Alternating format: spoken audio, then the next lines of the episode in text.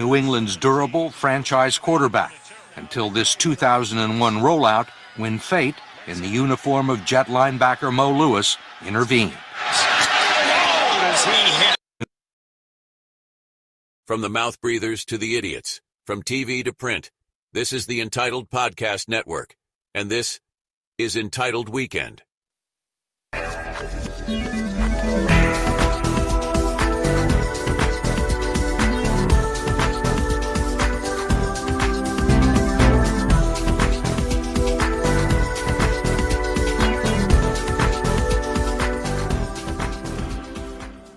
And happy Mo Lewis Day, everyone. It's entitled Weekend. It's September 23rd. And just wanted to play that clip to have some perspective on where things were uh 20 what 23 4 years ago so time time really does fly but here we are now bill dan the team is 0 2 we haven't done a pod the, la- the first two weeks and i wouldn't say for good reason but it's really interesting to gauge the reaction of fans and media over the last two weeks. It's and I, I think for 0 2 teams, and you know, forgetting about the Ben Volins who start out with the oh, 0 2 teams, oh, the out of context that stats talking about 0 2 teams and how everything is panic mode. Um, I'm not in panic mode at all, and no, nobody who's listening to this podcast should be, um, especially when you consider where this team is and uh, like it was pointed out on the mothership earlier in the week this team is fourth in red zone efficiency which to go from dead last to fourth in the league again after two weeks but that's a marked improvement. But bill where do you stand on so how some of these reactions have been over the last two weeks? The team has lost both games by the skin of their teeth and it's apparently still had nothing apparently from the reaction nothing has really changed from this team. Right. It's the reactions have been vastly overstated. I think that there's a completely measured and appropriate amount of, and I don't even want to say concern because that's where the hot takers take it and run, but there's an amount of consideration to be put towards areas of improvement that you'd want to see if this team is going to bounce back from an 0 2 start. There are completely reasonable things. You see it in Mike Reiss's write ups, you see it in some of the other like logical and sensible writers, of which there are a few. Uh, but it, the reactions of their toast, they're not looking good. This proves that Mac can't win. Mac Jones has largely looked very good to start the year. Like I'm not saying, you know, top 5 quarterback in the NFL, get the get the duck boats ready. I'm saying but it's he's looked very good. Has he made some mistakes? Yeah, but you're also adjusting to a new offensive coordinator. Um, I understand there's some familiarity with similar systems and structures that might have been in place at Alabama. Bill O'Brien might have amended to. Obviously, Bill O'Brien has familiarity with the college system that Mac used and the pro system that was in place ahead of his time. But looking at it, it's there's still some growing pains, timing of routes, ways that people break out of a cut. If you look at that Kendrick Bourne interception in game one, just it's just a timing issue that was purely what that was. It's a timing issue led to a high throw. Um, you know, he thought Bourne was going to cut it in a little bit deeper. Bourne jumped trying to get it, tip drill, pick six. Um, but the reasonable concern is, of course, looking at offensive line. Um, they've been banged up. Uh, you know, certainly seeing Strange come back and not look great in week two is going to be, uh, you know, a lot of shoe pissing. But when you look at it, when he had a knee injury, he's not working on his footwork a lot during recovery. It's going to be really like rehabilitation, some minimal work on that. It's getting reps. Cole Strange is going to be fine. And David Andrews could not lend as much support in the way that they were calling the offensive line blocks because they were also dealing with issues out at tackle. Um, with Trent Brown being out with a concussion, not a hold in, not looking for more money, a honest to God concussion. And so he had to lend help to those exterior tackles more so than the interior, and it led to Cole Strange not having a good look that game. He'll be better this week. and he'll be better the next couple of weeks. I'm not worried about Cole Strange, on um, Onwenu, Andrews, Trent Brown. Obviously, you need to look at that other tackle spot and make sure that you're getting some significant production there, making sure that you're you've got the right person in place. But it's that's if you've got four solid anchors in your offensive line, you will be fine over the scope of the year. And it's just a matter of getting that group together, taking some reps, and trying to avoid consistent injuries throughout the year. Um, losing to two teams that most people had pegged as playoff teams, potential division winners, you know, contenders by one score and being in an opportunity to win both of those games is not a bad place to have been. When you look ahead at their schedule, got to beat the Jets. You, you 0 and 3 is not a not a place you want to be trying to come back from. That's a really hard place to come back from. Um, so you got to beat the Jets this week. It's not must win, but it's it's critical. Um, and then they get the Cowboys, which is a tough matchup. I think anybody with eyes has seen that team has looked really good this year. And then they get the Saints and the Raiders if you can come out of these first six games three and three, you've got Miami and Buffalo as sort of some measuring stick games, see where you fall in the division, and then you've got a really light five game schedule with your bye week embedded there from early November through early December. So I think the hot takers are saying you're done. The takes have been all over the place. They're cooked. Belichick should be fired. Mac is cooked. Trade everyone. Offensive line will be bad all year. We've seen it all. But at the end of the day, I think what you're coming down to is they lost two games that I think a lot of people thought they were going to lose. I didn't. I thought they were going to beat Philly. And I think I was sort of justified in that looking at them outplaying them for three quarters. It was just that first quarter was a, a really bad place to start from. Um, and then they really contended with Miami despite um, their best corner matching up on Tyreek Hill, Jonathan Jones being out, Marcus Jones being lost in game um, in part because of Christian Gonzalez stepping up and already showing himself to be a high end corner in the league. Um, but all in all, show it out the next four games, get yourself to three and three, and it's a whole new season. Dan, I was gonna, I, I want to play this for you. Uh, this is a clip from September 3rd, and this is one of the problems with media and fans combined fans who are, I should say, fans who are not informed and who take everything spoon fed to them by the media. This is the problem. Uh, you have people like Albert Breer who go on NBC Takes Boston and ha- absolutely have no qualms just spreading bullshit.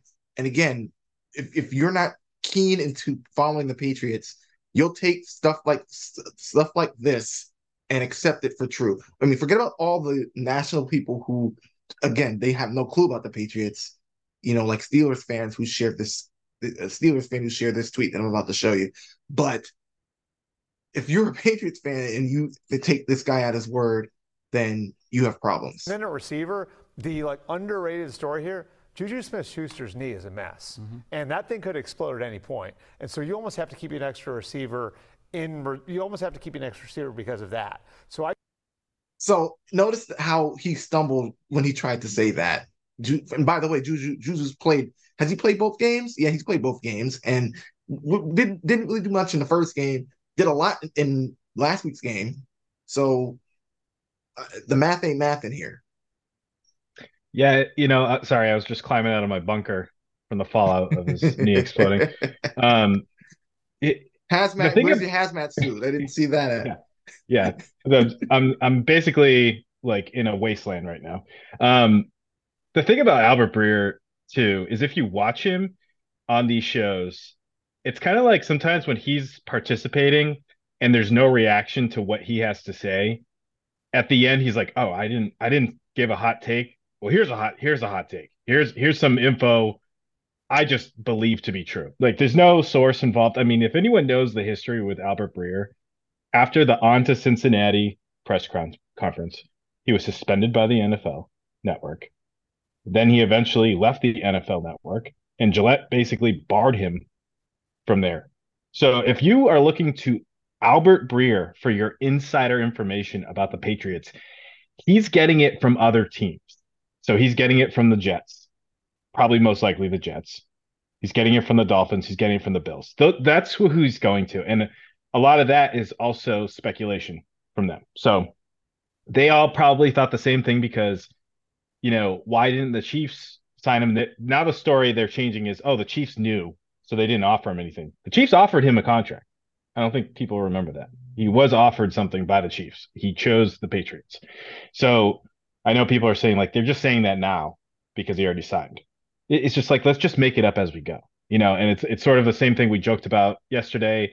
I I was joking when I said, "Oh no, Trent Brown is coming back because he was doing an in-house holdout during his concussion protocol." And there are real people out there that because of the media and everything that they've done over time, you know, they've never corrected the the mistruths, the the the disinformation, misinformation, whatever.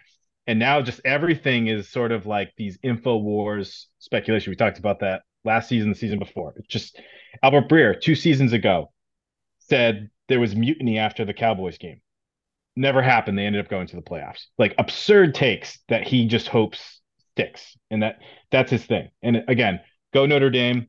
I don't even like Notre Dame, but I hope Ohio State has a burger put up on them. Like, eat shit, Breer. That's all I have to say about him. Let's move on from him because I could go on. But I think the thing that we've noticed about Juju is there's an interesting development going on at the wide receiver depth chart. You know, when you're two late round, you know, guys for wide receivers in Boutte and Pop Douglas are great, and they're beating him out for snaps, that's a good thing. You know, long term, that's a good thing. Yeah, it, the contract is whatever. Guess what, fans? It's not your money. It's not your money, and it wasn't going to go to the other guy you had that you use in Madden. Like it, it wasn't going there. It's all about team fit, availability, and Juju's been available. That's the number one thing that Bill Belichick looks for is availability.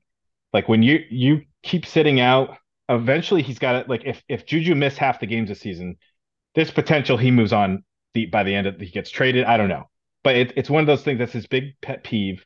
Um, and the, everyone says they should have signed Jakobi Meyers or they should have signed D Hop.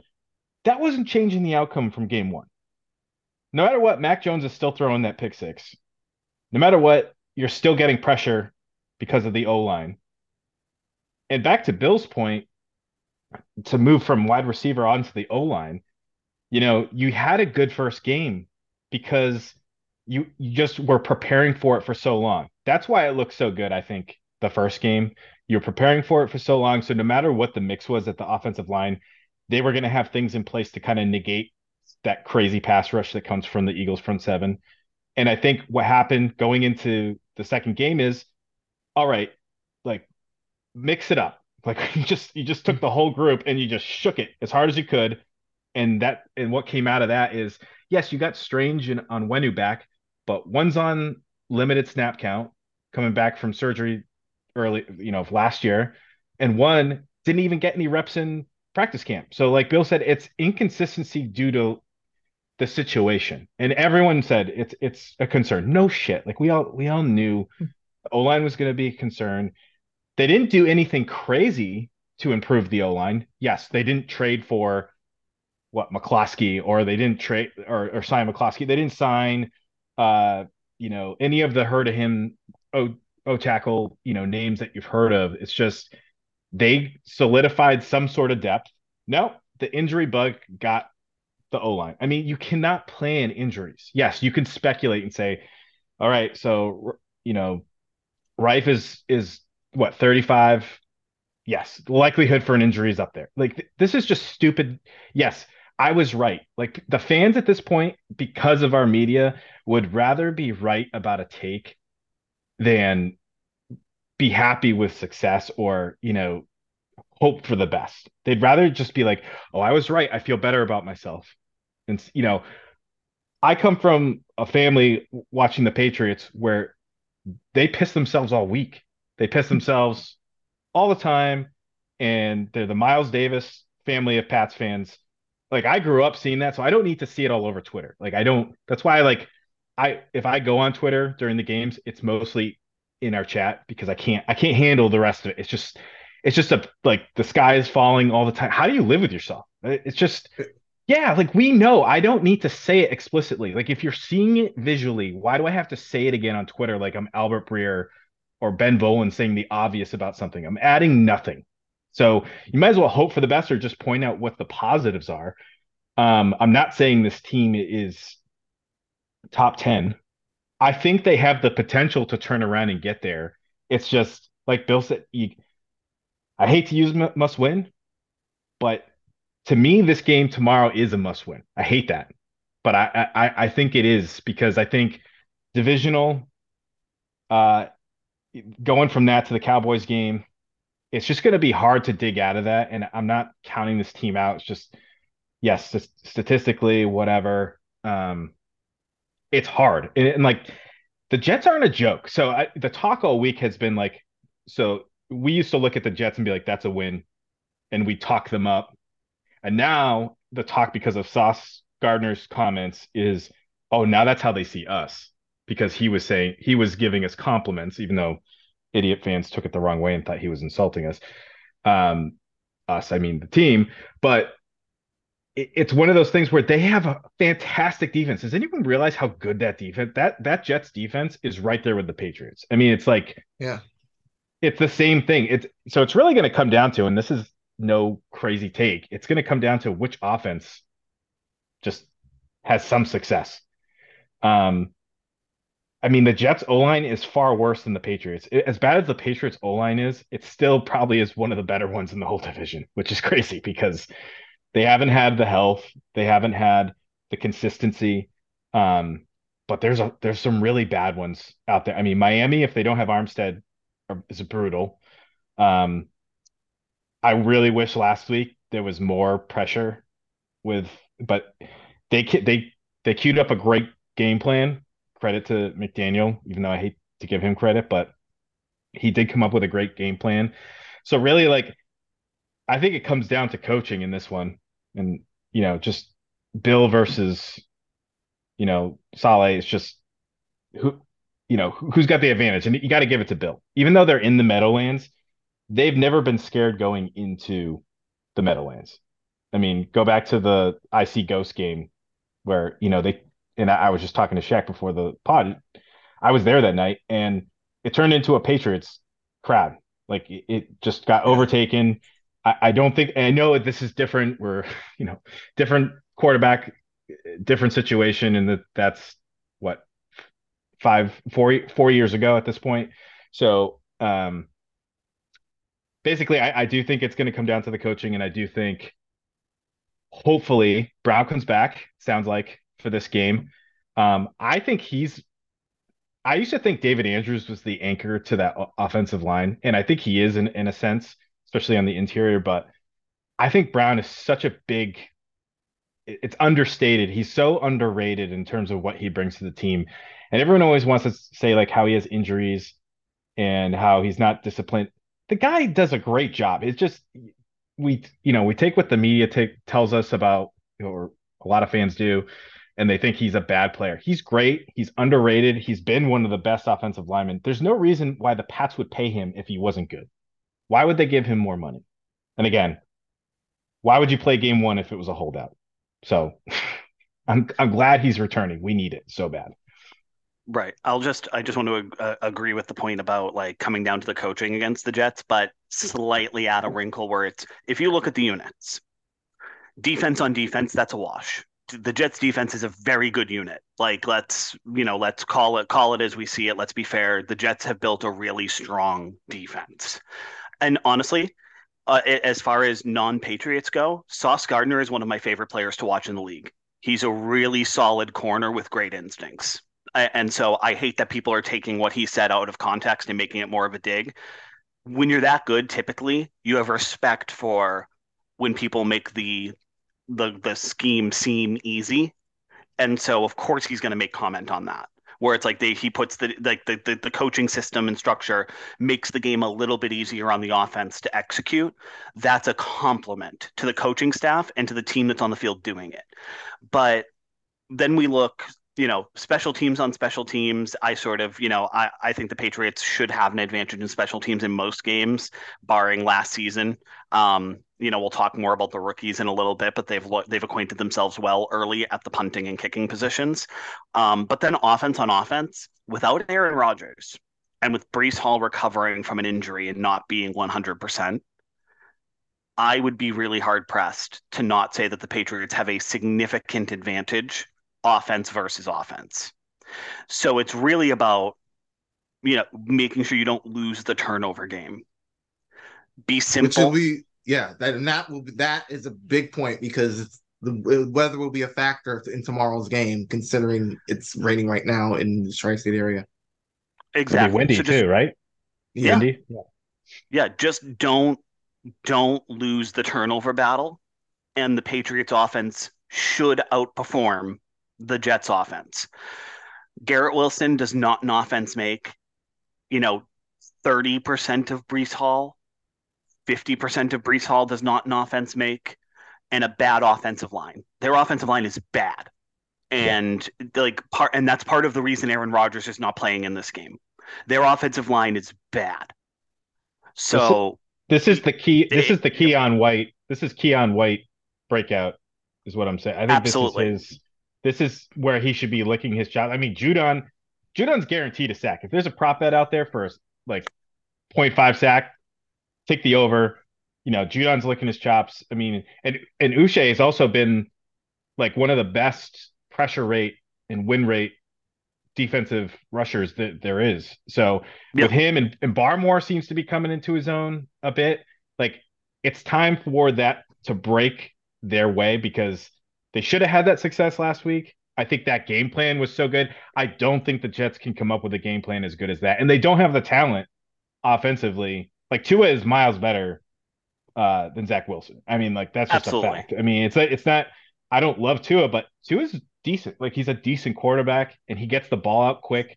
He also has way better uh, skill players. I'm not going to say weapons, skill players. Um, but I, I, I just think like defensively, this could, and not just the the front seven of the Patriots, which I think the linebackers are still underrated.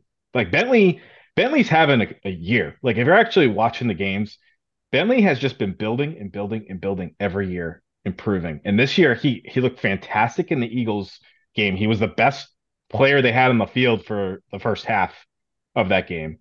But the biggest thing, and we've kind of said it, which is stop shooting yourself in the foot. If you don't shoot yourself in the foot, you guys are winning games. Like that that's the biggest thing they have to get over. And that comes back to communication and and just practice. I mean, we all know we could repeat it over and over. September is an extension of the preseason. That has never been more true than this season.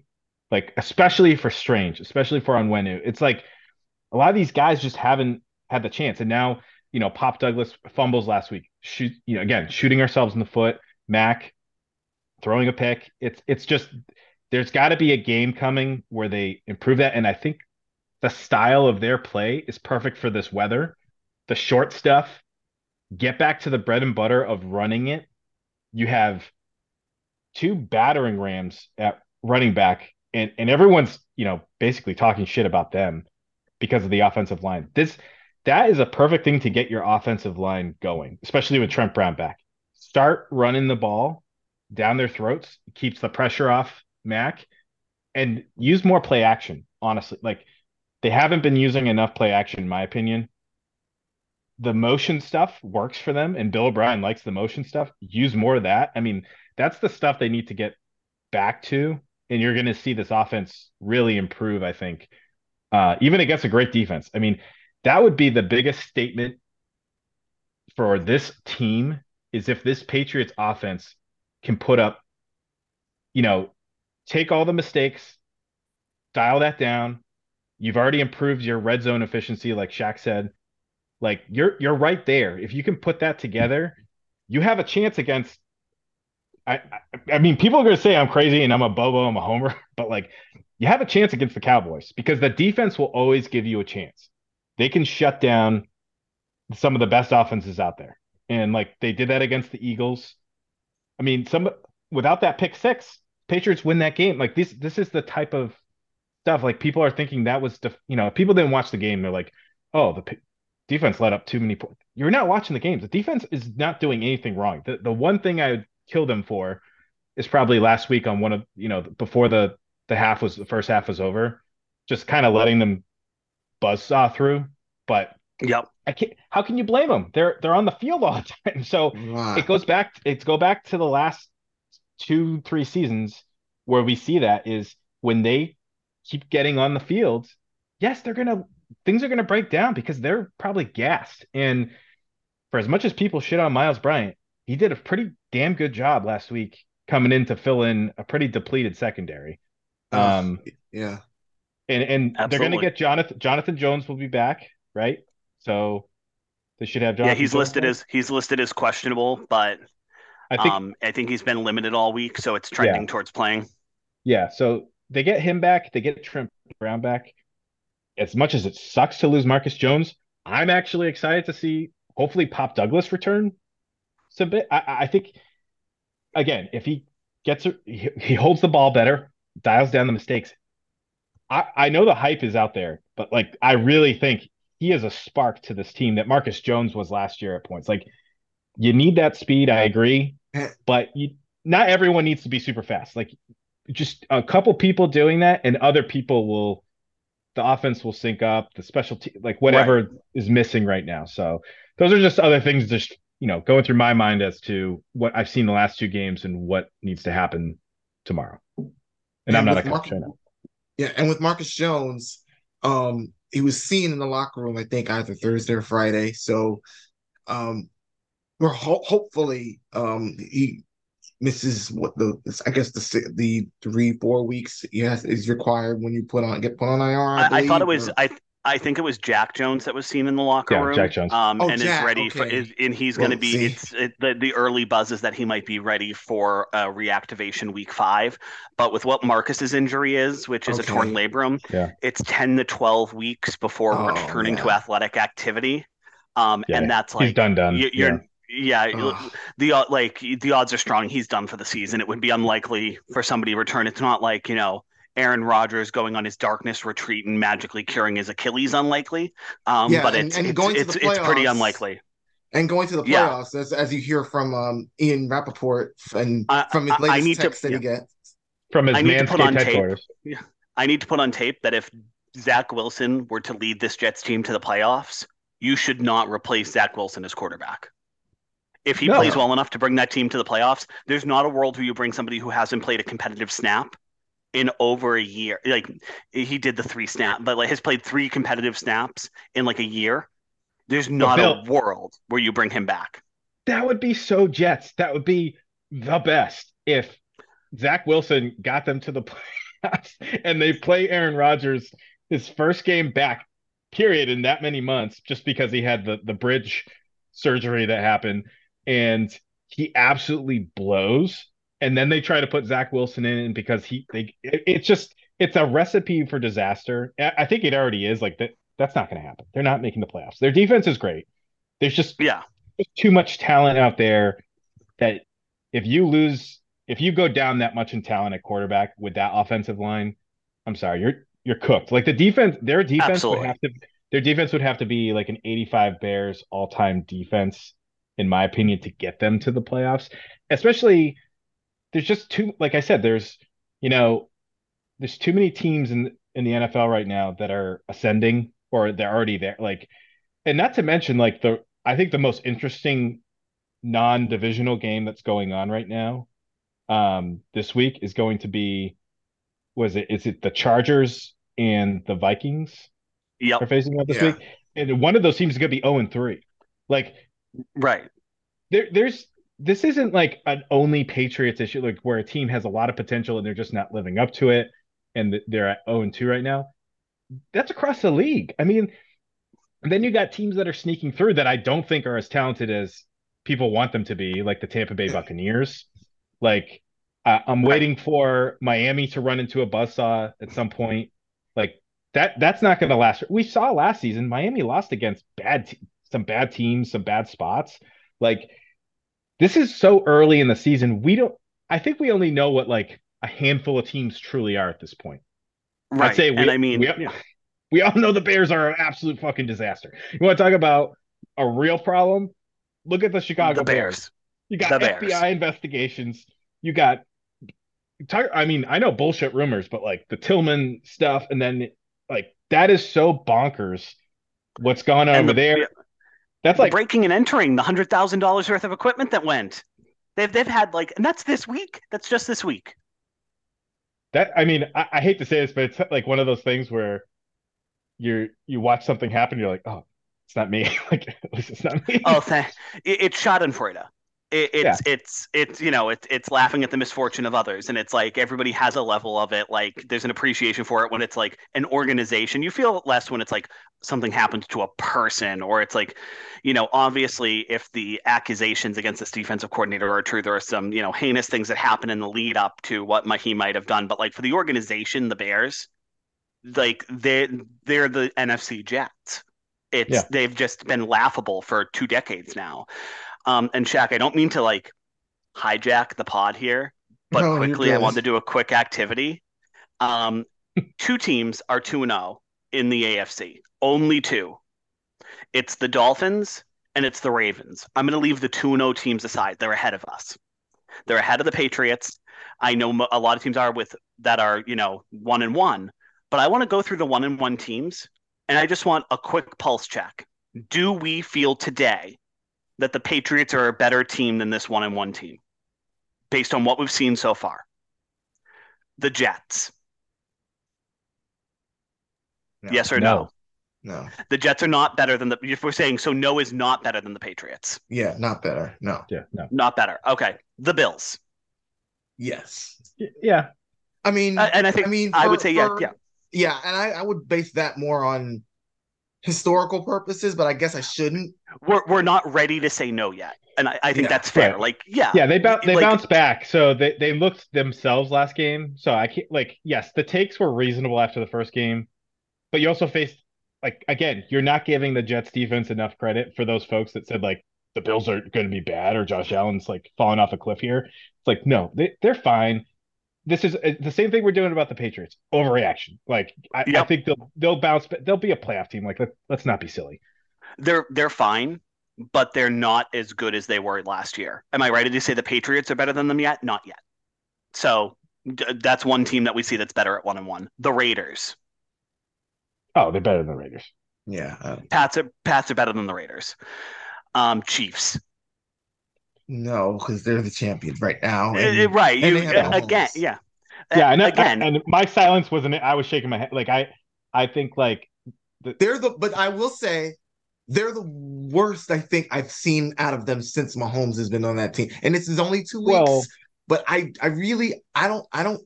There's something about them without Kelce, and Kelce is what makes them tick. But even him, when he came Yeah. back last week, he didn't. There was just something about them that they don't, they don't look like the Chiefs. You know what I mean? I- like they don't have that. Yeah, I, th- I think you're you're right. You're right. They they don't look like themselves. I think that's the offensive coordinator. Uh, they're missing Bieniemy quite a bit. Like look at Right. Washington. Yep. Washington's flourishing with Yeah, him. Absolutely. i- if you're gonna talk about like personnel wise, yes, Terry McLaurin's on that team, but I still think like the Patriots have just as much talent as that Washington offense does, especially running back. You know, like all that stuff. It's Yep. just it's just it's all about the combination of everything and, and how it works out. And I think Chiefs are still trying to figure that out. Their ta talent is great. Like yes, the wide receiver. T- if anyone's going to talk about wide receivers being stink, stink, stunk, that team outside of Kelce, because obviously we know Kelce's really a wide receiver, he's not really a tight end per se. Um, outside of him, that team stinks in terms of, and I hate saying that about professional football players, but like that first game, that was again that that could be rust. I don't know. Like I think Skyy Moore is going to be good. Like he'll be fine. I think Toney is something. I don't know what he is exactly. yeah. But but in in in Rice, like I think they have some some really good talent there, like always. Uh, not to mention Noah Gray, kind of like a underrated story there. I think like I I, heard like his- Noah Gray. yeah, like last week he had a he had a bunch of catches again. Like I think Yeah. I think they may be tapping into that a little bit more, and they could go like the sort of 2011 Patriots route, and then start really putting up big numbers because of their just the two tight ends there. Um, Yeah. I could see that, it and it could open up, the, and it could open up the run because they have not had an effective run game to start the year, and really didn't have much of an effective run game last year. And if you could win games taking something off of Mahomes, difference maker. Um, but yeah, I'm not even going to ask Chargers or Broncos. I think we can all agree that we think that the Pats are better than the Chargers and Broncos right now. Yeah. Oh, the Bron- Broncos are what do they do? Like Broncos are a ticking time bomb. They- They're both it- 0 it's 2. Yeah. Like Chargers, I'm of a Chargers are really interesting. Chargers are interesting because everybody talks about They Herbert like he's a god. yeah. Like it, it's okay. Talk about when Josh Allen was getting anointed as like a goat or whatever, but he's but that- he's the other he's another one where he's the arm. Herbert, and yep. That's it. and yeah. you have Yep, I you have throw talk made about, me see God. Talk about talk about talent around him. The guy's Yep. got insane talent around him, and he's not putting it together. Like, and yes, their offensive line isn't great either. I mean, that first game they got torn up. I mean, like that was And that's another Well, when thing you- I want to I want to I want to brief brief to talk about. You, we were talking about offensive lines a lot here, and really defenses in this league are getting by, and and I think what people are missing is defenses are getting by because of first of all the preseason games are less so there are no there's no really chance to get your offense going and people are really people don't, don't want to admit this but they're really doing what bill belichick has always done which is treat the first month as a preseason week as preseason Mhm. month and not saying that that's exactly what's happening in this case but Right. it's clear throughout the league that teams really are going by the wayside and really trying to find out what works. That's why you're not seeing, you know, 56 to nothing blowout wins by any team. And, and really you're seeing close games because right. defenses are really catching on to offenses. And Right. and that's simply because of the CBA.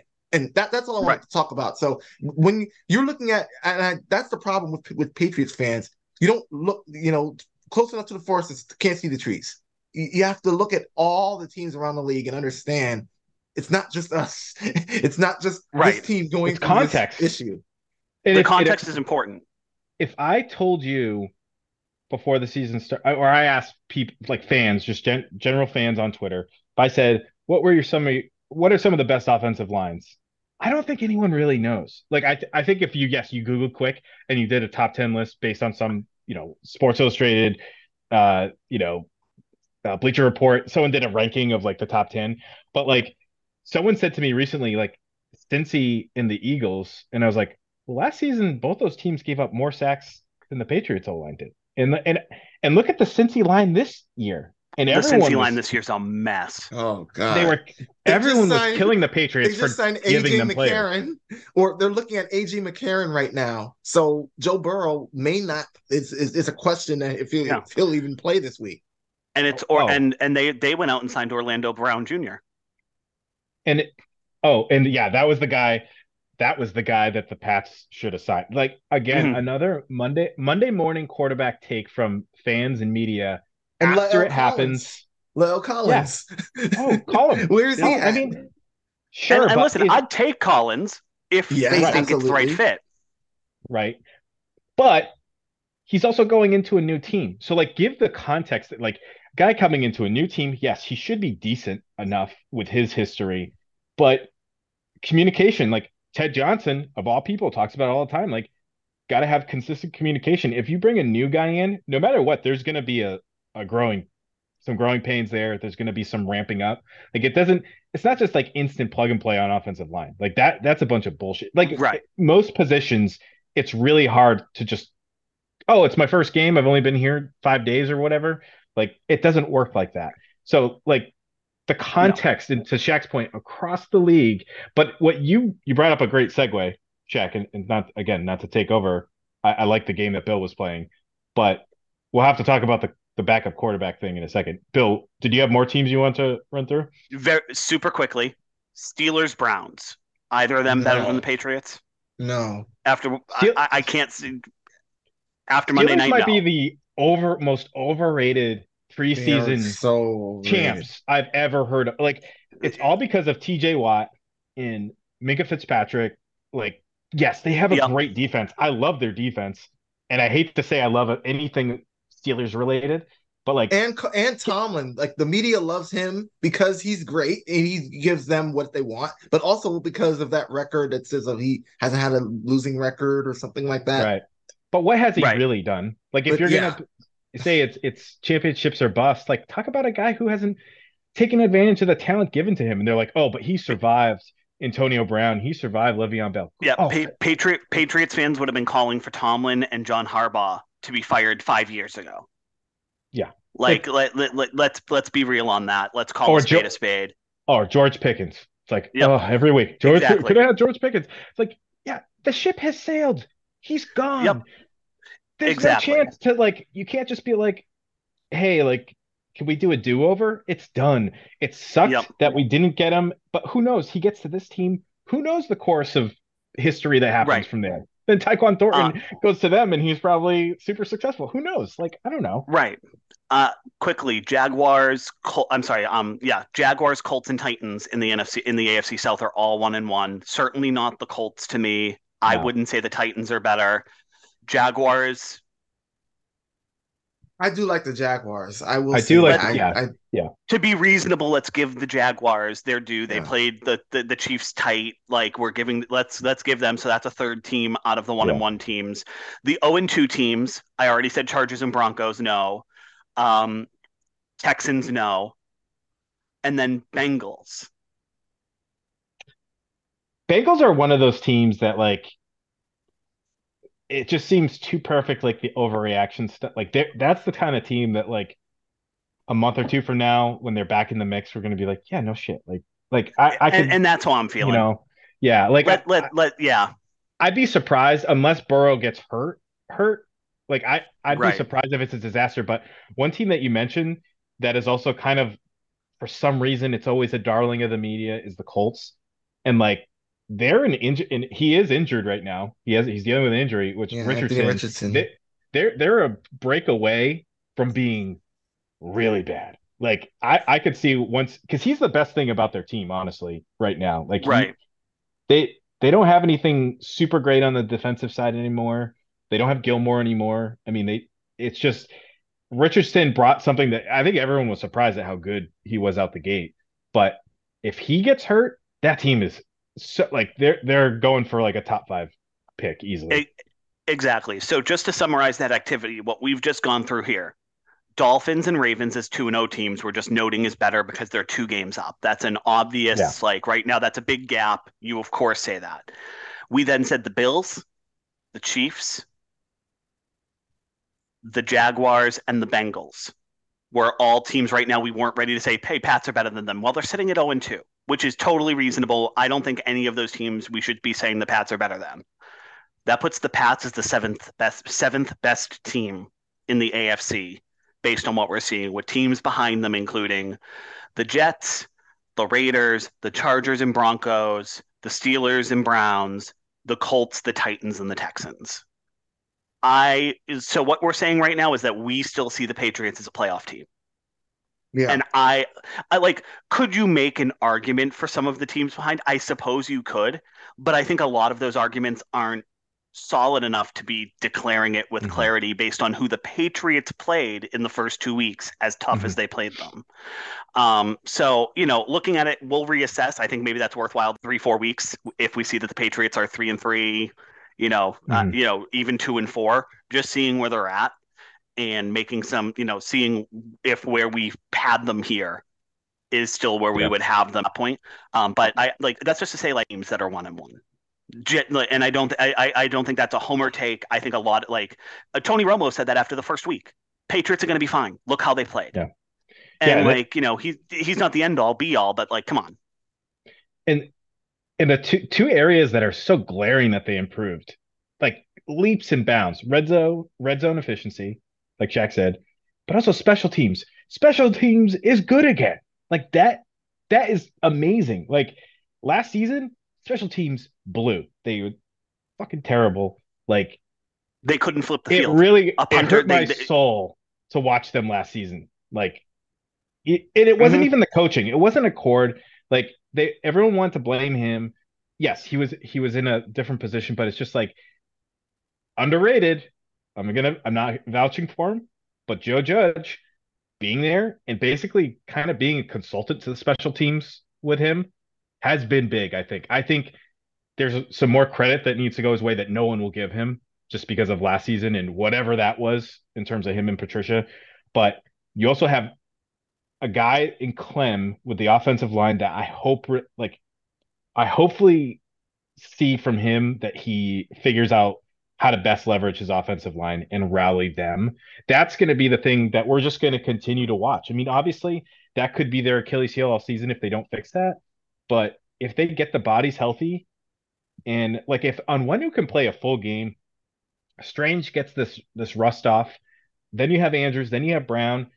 You just worry about the other position. Yes, I think Calvin Anderson played terribly last week, but the whole offensive line does because, like I said, when you're missing when both tackle positions are in flux, there's no consistency, no matter how good the interior is, and that that just was contagious throughout. It's just it's just a mess. But like I I think you know special teams they almost won them a game last week. Like between right. Schooler, then also scare basically that play scaring the kicker on the field goal to miss it. Like they they had such improvement in that game, and their returning has been good. I mean, Ty Montgomery, kind of underrated. Little at now that he's healthy, it's nice to see him in there. Um, it kind of sucks that we had to like initially cut him, get back to practice squad, get elevated, but like it, it's fine. Like th- this is that's just business. They're going through the motions there, but they've improved it. The defense is still great, and I don't even think they've even come close to tapping their potential. Their potential is so high with the talent that's there that I, I can't wait to see them against this offensive line, like I already said. But um, I, I think this is going to be. I wouldn't be shocked if this is a low scoring game tomorrow. I mean, why would anyone be surprised? It's always Jets have always like it's either been a, a lopsided victory or it's a close one. It's it's it's one or the other, but usually the Patriots win. Um, that's that's going to be. I, I don't care. Just a win is a win. I, I don't really care. Yeah. I, I want to go back to Juju for one second because this is where people get so confused and people again they take they take what is spoon fed them but they don't look they don't take the time to do research and look. And i don't really understand the hate on juju because he wasn't brought in to replace or be the number one wide receiver. And i was having this argument with this idiot which you know obviously that's where most of these come from. But this guy saying oh well juju replaced jakobi meyers says who? Who said that? Because i don't remember that being said unless it was from someone in the media saying that oh he's going to replace jakobi meyers no. He was brought in a, at a reasonable price tag. And the fact that he has to fight for reps in a two minute offense, I'd say that's a good thing because first of all, and I was talking about this with our, our buddy uh, Vinny Jace, um, entitled entitled uh, podcast network extraordinaire writer extraordinaire. Um, first of all, it indicates that you have talent on the offensive side of the ball because you have to fight for for for time, and clearly Juju wasn't mad about that.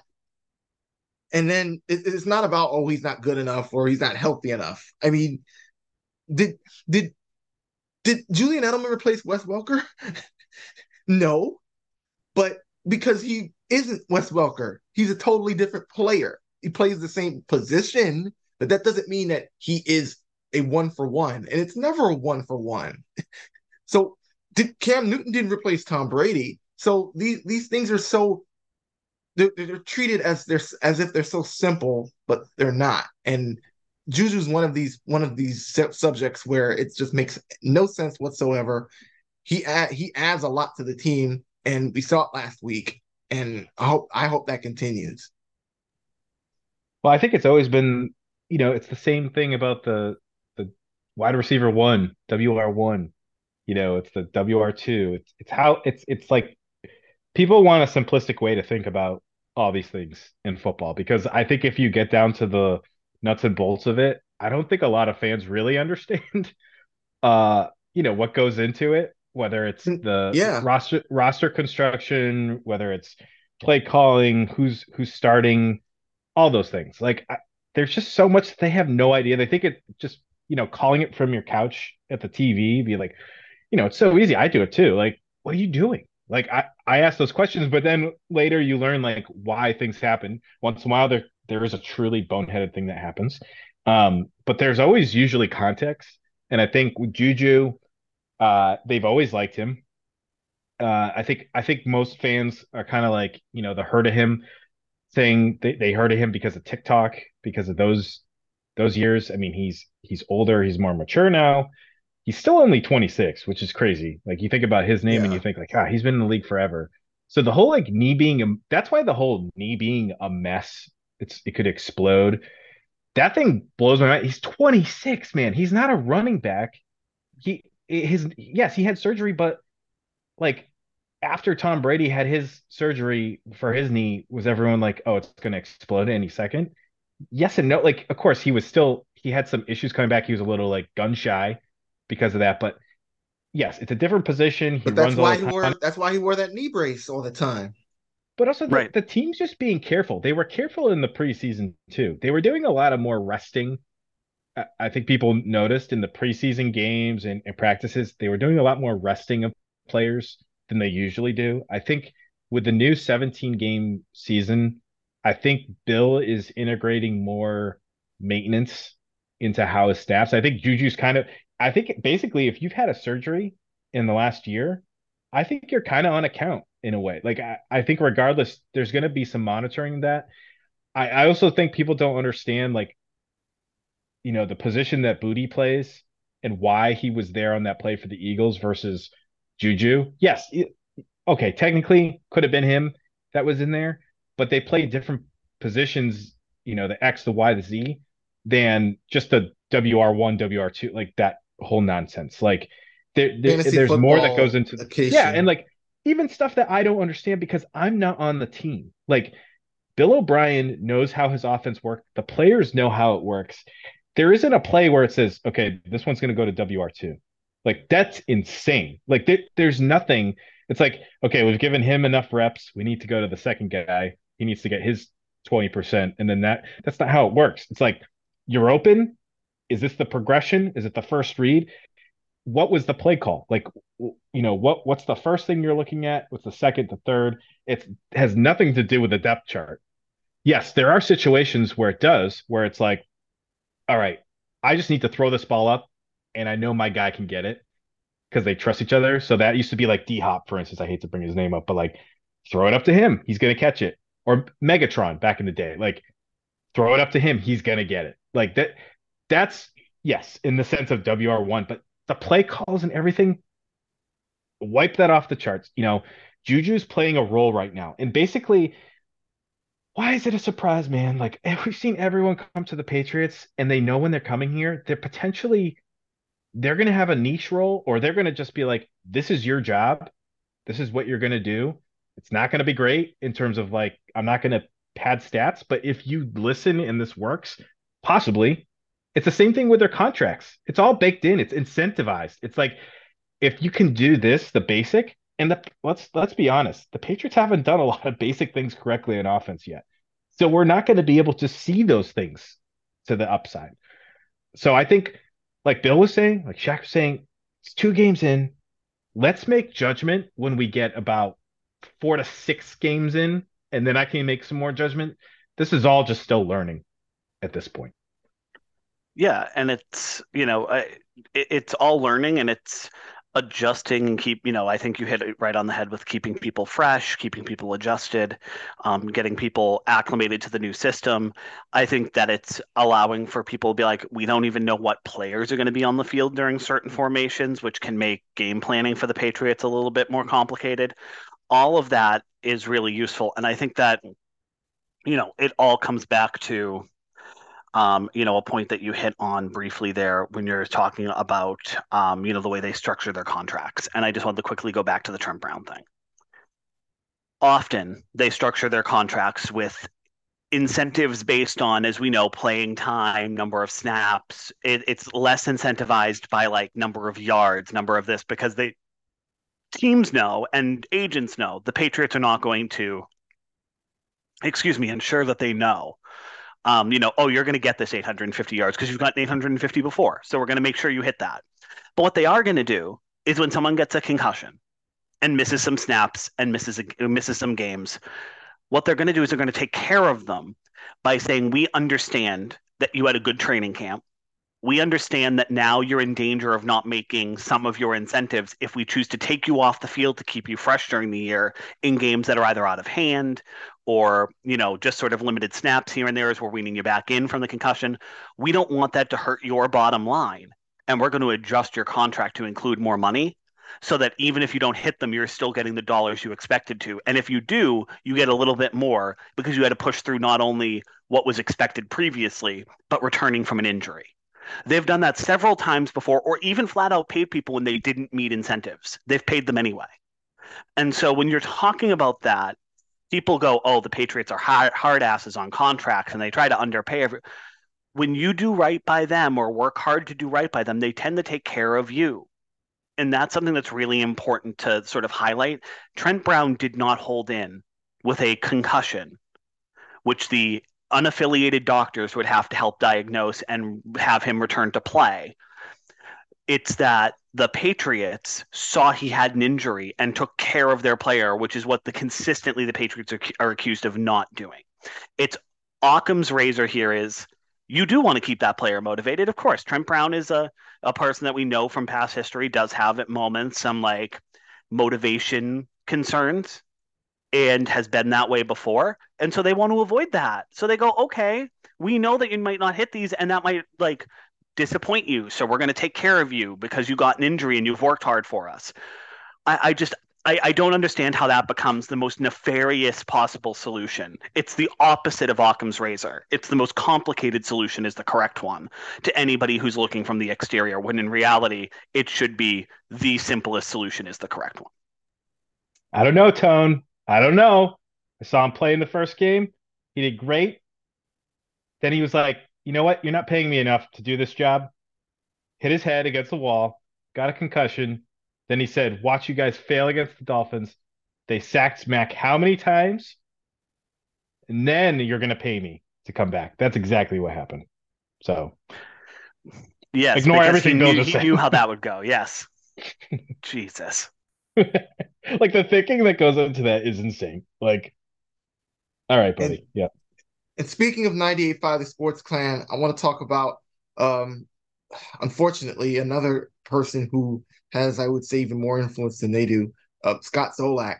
Uh, before we go, I want I want to talk about um, this rumor that was immediately squelched, but that uh, the team had a players meeting, a come to Jesus moment after again after an 0-2 start, which first of all, player meetings happen all the time. So I'm not sure where the urgency is in regards to that.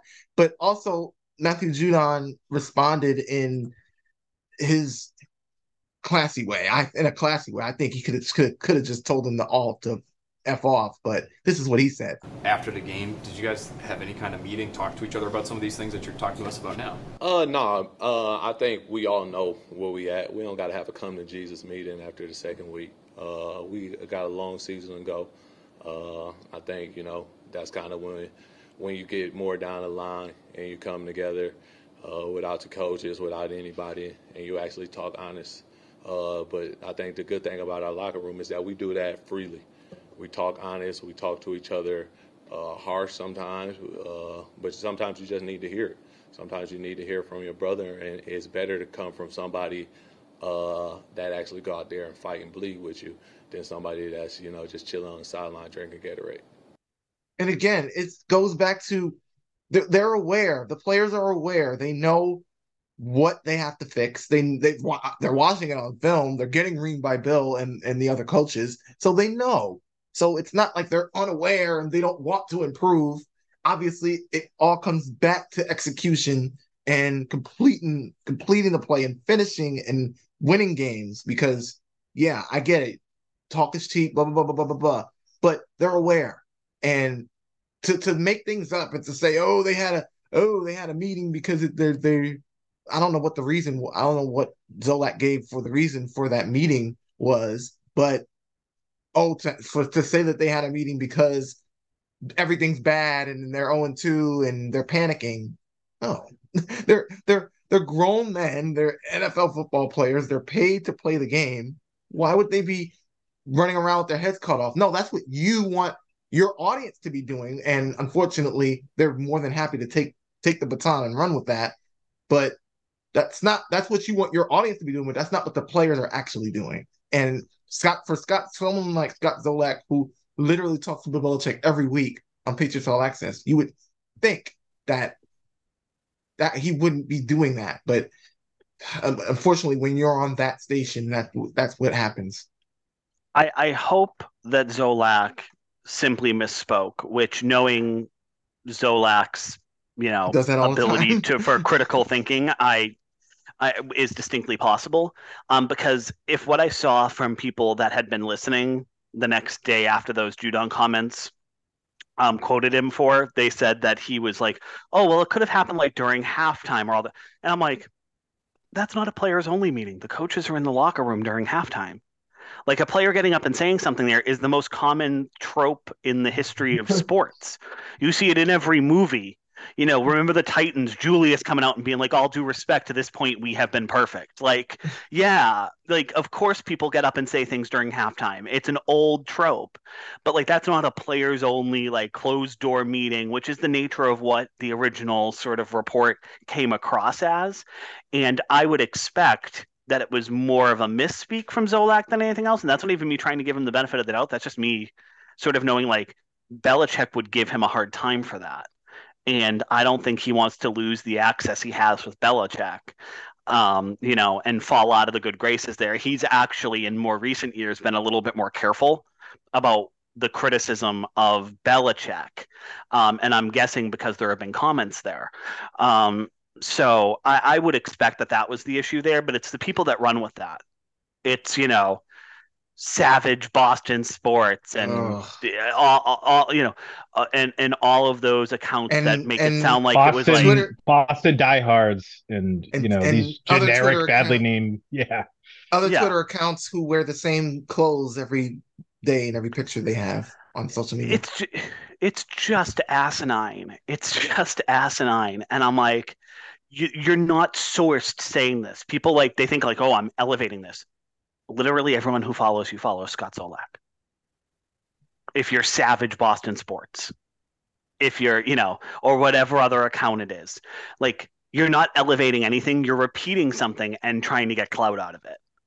And it's just, uh, you're adding nothing to the conversation there except for your own hypothesis and it becomes the telephone game where savage boston sports may say something like and i don't even blame them because it's the it's the mouth breathers that decide to listen. They're just it's, like it's just like rip-offs. It's like it's like you get you get a product and then there's like this russian company that makes the same thing but it falls apart in like two days. That's what these accounts yeah. are. They're just like these terrible knockoff insider accounts that don't add any value. And it's like you know if if, I, if you follow their news you're not only are you getting it secondhand but and you're also going to about it too. They they yeah. they, they yeah they put it they put it in they put a crazy adjective in capital letters to make you to make you make you make your eyes pop out. Like breaking. incredible! Rumor. Right. breaking! Yeah Yep, and it's and it's also Savage. a telephone game. It's also a telephone game. It's Zolak says this. Yeah, exactly. Remember, yes. Remember the quote. Yeah. Remember the quote that we all were talking about in the chat. I think uh, the other Mark day. Daniels with, with Mark, Mac yeah. Jones saying, "Oh, uh, Mac. What did Mac? What did he say? I don't even know because I haven't heard the audio. And what I saw right. it as was Mac Jones said, "This is the best defense. This is the best defense we've played right. that I've seen on film all year. Or this is this probably, is probably this is probably one of the best teams I've seen. This is probably the best team. It's like which one is it? It's telephone game. So Zolak says, "This is the yeah, best of is... possibilities of possible teams." Yeah. Right. It's it's yeah. It's you know it's Schrodinger's Mac quote it's both probably indefinitely until I look at the quote. we're I, we're not we're not joking when we found seven different versions of that quote, yeah. which is insane. And it, again, it's it's a harmless quote, really. Like, but for some right. reason, it was like as much as Mark has been doing some good stuff this season, that was pretty bad of him to to kind of insinuate almost like they're not the best, they're one they're one of the best. It's like you you faced three teams. So what do you right? I, yeah, I I and like I like it's so innocuous a quote that I didn't go and seek out the audio because I don't really care what Mac Jones said about the Jets, but. It, it the fact that it goes out there, Zolak, you know, so Zolak hears that there might have been like players had a conversation, so he says, "Oh, it's a players only meeting," and then Zolak's quote gets taken by every you know account that's followed by the people that want to see the Patriots fail that goes, oh, that must mean the players are unhappy with the coaching. And then it's players ha- and then all of a sudden you see it's players had a had an all players meeting because they're unhappy with the coaching. And it becomes mm-hmm. it, it, it's this evolving living breathing thing. And then because it comes from an element of a sourced report which zolak is and it's on him to accurately report that and that's a problem. He's relatively sourced. Like you know people are going to believe him when he talks which i don't but that's because i also know that he will misrepresent things but it's this whole thing where it's you know because it comes from there oh are you saying that that they didn't have a meeting oh if well if they had a meeting it's clearly because of this because that's what i'm hearing from all of these people and it becomes the accounts that are adding this flavor become somehow justification for this being the only possible truth. Right. And that's a major problem with how it's, it's like Patri- Patriots us, Twitter if, is operating. If enough of us believe this rumor, then it's true. It's one yeah, of those absurd things. It's like, well, you don't believe it? Look at all these accounts that said the same thing. It's like they didn't say it. They just copied and pasted the same message and tweeted it. And yes, you just get 2000 likes by default because of probably all the bots that you have that follow you. Right. It's it, it, and it sucks. And it's because and like it's just this poison to patriot to the social media following for the Patriots. Because you get for like you get people that then believe every negative thing and they mm-hmm. are shrouded at that point in this like darkness of the Patriots are doomed every year. And that's where you get the new accounts that crop up and are negative about everything.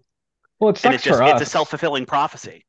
It sucks for us who hate the media to begin with, and then it's just like our impression of the media is not getting any better seeing stuff like that.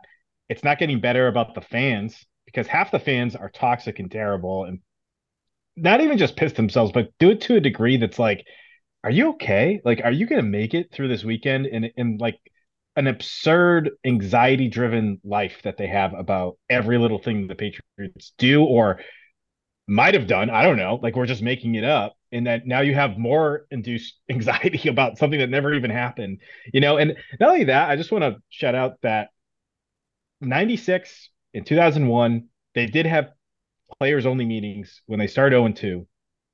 And those were good things. That was a good thing. And one was under Belichick. So it's not like that hasn't happened before under Belichick. And Belichick, if you go back and you've read anything about that season, he did his own things to get the team out of that rut and to get them motivated. Like he's not this guy that everyone paints him to be that's like he doesn't give a shit. He's just, you know, mailing it in, get to the Shula record eventually. Like he's just again another thing that no one really has any insight to. Number one, about what his motivations are at this this time. But also if he's chasing the Shula record, isn't that a good thing? We've talked about that before. Like, and see, Dan, this is this is where wins. people don't appreciate him. Uh, Bruce Allen of uh, formerly of Boston Sports Media uh, Watch, he posted this thread, and I retweeted it on my Twitter account, on my X account, about this this thread where it says what what aggravates you about Bill Belichick the most, and it's all a bunch of aides about oh whatever gripe they feel like. It, are you? Why are you a fan of the team? He only he, he only spent three he only spent three minutes with the media on Friday, or two so minutes fifty three seconds because somebody yeah. records that now. But he drafted Dalton Keene, and I haven't got over it yet. Well, that's your fault. You're a fucking loser if you still haven't gotten over Dalton Keene. Like I don't know what to tell you. Don't watch. I think sports. a lot of them. It's Brady. I think it's Brady. Uh, it's still four years oh. later, and they cannot get over that Brady and is after, not, on, not on the team. after the Eagles game, we're still doing this. It's like Tom Brady clearly doesn't give a shit anymore. Bill Belichick doesn't no. give a shit. Nobody's talking about that. Seth Wickersham is still trying to leech off of that because he wants more money for people to read his stupid book. Like this, this is these are why people are just pawns. This is why not just sports, but the country the, is the way it Yeah. is. It's because there's just so many idiots that just believe anything that they're fed. And- but but back to back to the whole players only thing and Scott Zolak. I think, and uh, this is no surprise that I think this shocker. The guy has got to he's got to be removed from the the team. That's my that's my belief. He's got to be removed from the. T- I I don't think he should be a voice of the Patriots. He can barely talk sometimes when he goes on the radio. It's like when Fred Toucher had his throat rotting. Like sometimes can't even understand him. He gets so like I I don't know if he's had Coors Light and cocaine before he does some of these game broadcast, but like being with Socci, like it just it's crazy. And it, Yeah, and Socci The other thing hasn't that really Zolak been does that is- good either. And I, and I, I'm unfortunately to say that because I, I haven't really appreciated him No. inserting opinions in, in his own right. So that to me, That- I that was the- they would get I- both of I- that was the 1st I'm game. waiting. I had to I had to listen to that full, that whole first game on the radio, and I was shocked. Not sh- not shocked when Zolak did it because Zolak gets down on the team, then he kicks them when they're down and says, "Oh, they," you know, and then Socci goes on a tangent about this is the same team as last year. I'm like, what are you talking about? Like, No. It- it- yes, they shot yeah. themselves in the foot, but are you watching the rest of the game? Clearly not. It almost sounds like Socci's getting kickbacks from 98.5. Like, this is insane. Like, you're the voice of the Patriots. When did Gil Santos ever do that? Like, yes, sometimes he was just like, that's terrible. Like, it was a bad mistake, something that happens on the field. But don't get to the point where you're like damning the organization that's employing you. That's that to me is insane. And Stacy needs to do something about Well, and and, and by the way, uh, if we're as long as we're calling out em- employees of the team, uh, Fitzy, uh, get get him out of there. Uh, he's, ugh, I I can't. I I hated him before, but recently, he's been absolutely terrible. And No, vouching vouching for possible. Dakota, vouching for Dakota about the Juju to IR stuff. I Yeah. mean, the guy was already on the shit list of so many fans, but you you're not a fan, dude. You stop making those terrible videos. You represent no one from this fan base. Like shit you're Pats fans say, who? Yeah, He- you're right. yeah. He's right about that. The shit, You are the- shitty Pats fans say. you are a character because you are. You're not even from Massachusetts. You're from New York. You're a character of what a New England fan is. Like you've put this out in the rest. The rest of the league thinks that's what a Pats fan is, and it sucks. And Yeah, it's well, just like that. That's doesn't represent what a Pats fan is, or shouldn't. No, and it's he he will vouch for every every person that ever helped him get into the position that he is now. And some of that is like the fanboys like Dakota. And some of that is Glenn Ordway back to when Shaq was, you know, Shaq, how dare he insult the great Glenn Ordway for having a terrible fucking take. Um and not it- not it's- Ordway, not the great, one of the greats. yeah, and notice not he, one of notice he deleted the tweet because he got he got rocked. Everybody was like, "No, he, I was right. I was right." yeah yeah it, like all the stuff online and calling him like an old man was the most insulting thing in the world like Yeah, yeah and for the guy How who sold- dare you? yeah for the guy who who made money selling go fuck yourself memorabilia to to be clutching his pearls about calling somebody an old man was all-time irony So I, But I, it- I thought the I thought the go the go after yourself thing was like the dumbest thing he could have done. And now have you noticed the new thing he puts next to his name instead of blue check mark, he goes brew as in beer check mark. Like that, come on, dude. Like what are you doing Yeah. as an adult? Like well and yeah and that's ah, that's shame on the patriots for hiring him to be part of the pregame stuff I can't It's, believe you know, that. like like it's it's and Hardy him and Big Jim, like you hire all Yep. these people. It's Right. terrible. Right. And it's so, you know, let's not, you know, the Patriots aren't innocent victims of that. They've they've bought into letting this happen. And until they recognize that enough of the fans are pissed off with the representation of the team, and maybe that happens after Belichick leaves, because all of a sudden being negative about the Patriots won't be cool anymore. Because all of a sudden everyone who has a negative is going to be dying. So that's you know they're they're all going to be like, oh no no this is the the second coming of of Bill Belichick in whatever coach is hiring, you know whatever coach we hire. So that will die off, and then everyone who's trying to make a career out of being all negative all the time is going to fade away. So you know what? I hope eventually they do. Would they realize that they're gonna that they're rooting for their own downfall? They're rooting to lose their jobs. They're rooting to lose the ratings. They're rooting to lose the fan base. Because as soon as Belichick goes, so too does negativity being cool. And they're too they're too snide and dumb and or dumb to realize it too. They have they just have no idea what's coming if if it does go that way. Yep. And and just to finish out, I want to go back to Matthew Judon. Um, I wish I had the quote on video, but I'll read it because he he, he had this. This is a great quote, and it fits everything. And I'm and this is why I'm so glad that he's a captain on this team. Um, so he said, uh, he made a strongly worded opening statement after Sunday's loss. He said this isn't a bad team, and Phil Perry asked him why he did that. This was his response. He said, I think it was more just the way y'all, referring to reporters, were phrasing questions and stuff. You were just so down. That's not me, and y'all know that's not how I am. So I said that to say, okay, when we address the situation, we're going to talk realistically. We're not going to act like it's all good. We're going to say what we need to improve on. We're going to say what we need to do to get wins, but we're not just going to talk negatively. I think when you let negative talk creep in, or you let external factors creep into a locker room or into your head, people kind of hang their head a little bit more. Unfortunately, fortunately for y'all, we've got to talk to y'all after the game. We already feel bad that we lost. Y'all just reporting, y'all just doing your job, but we got to talk to y'all. And sometimes the way y'all phrase questions and y'all ask questions, it might not be as friendly as we would want to talk. So I just came out and said it's not a bad team in the locker room. We lost games, yes. Everybody loses games. Unfortunately, we just haven't won any games. But when we turn it around, it's going to get turned around, and we've got to do that by executing and playing better football for 60 minutes. Not just a half, not just a quarter, or not just glimpses of it. We've got to do it the whole game. And if we do it the whole game, we've got the team to do it.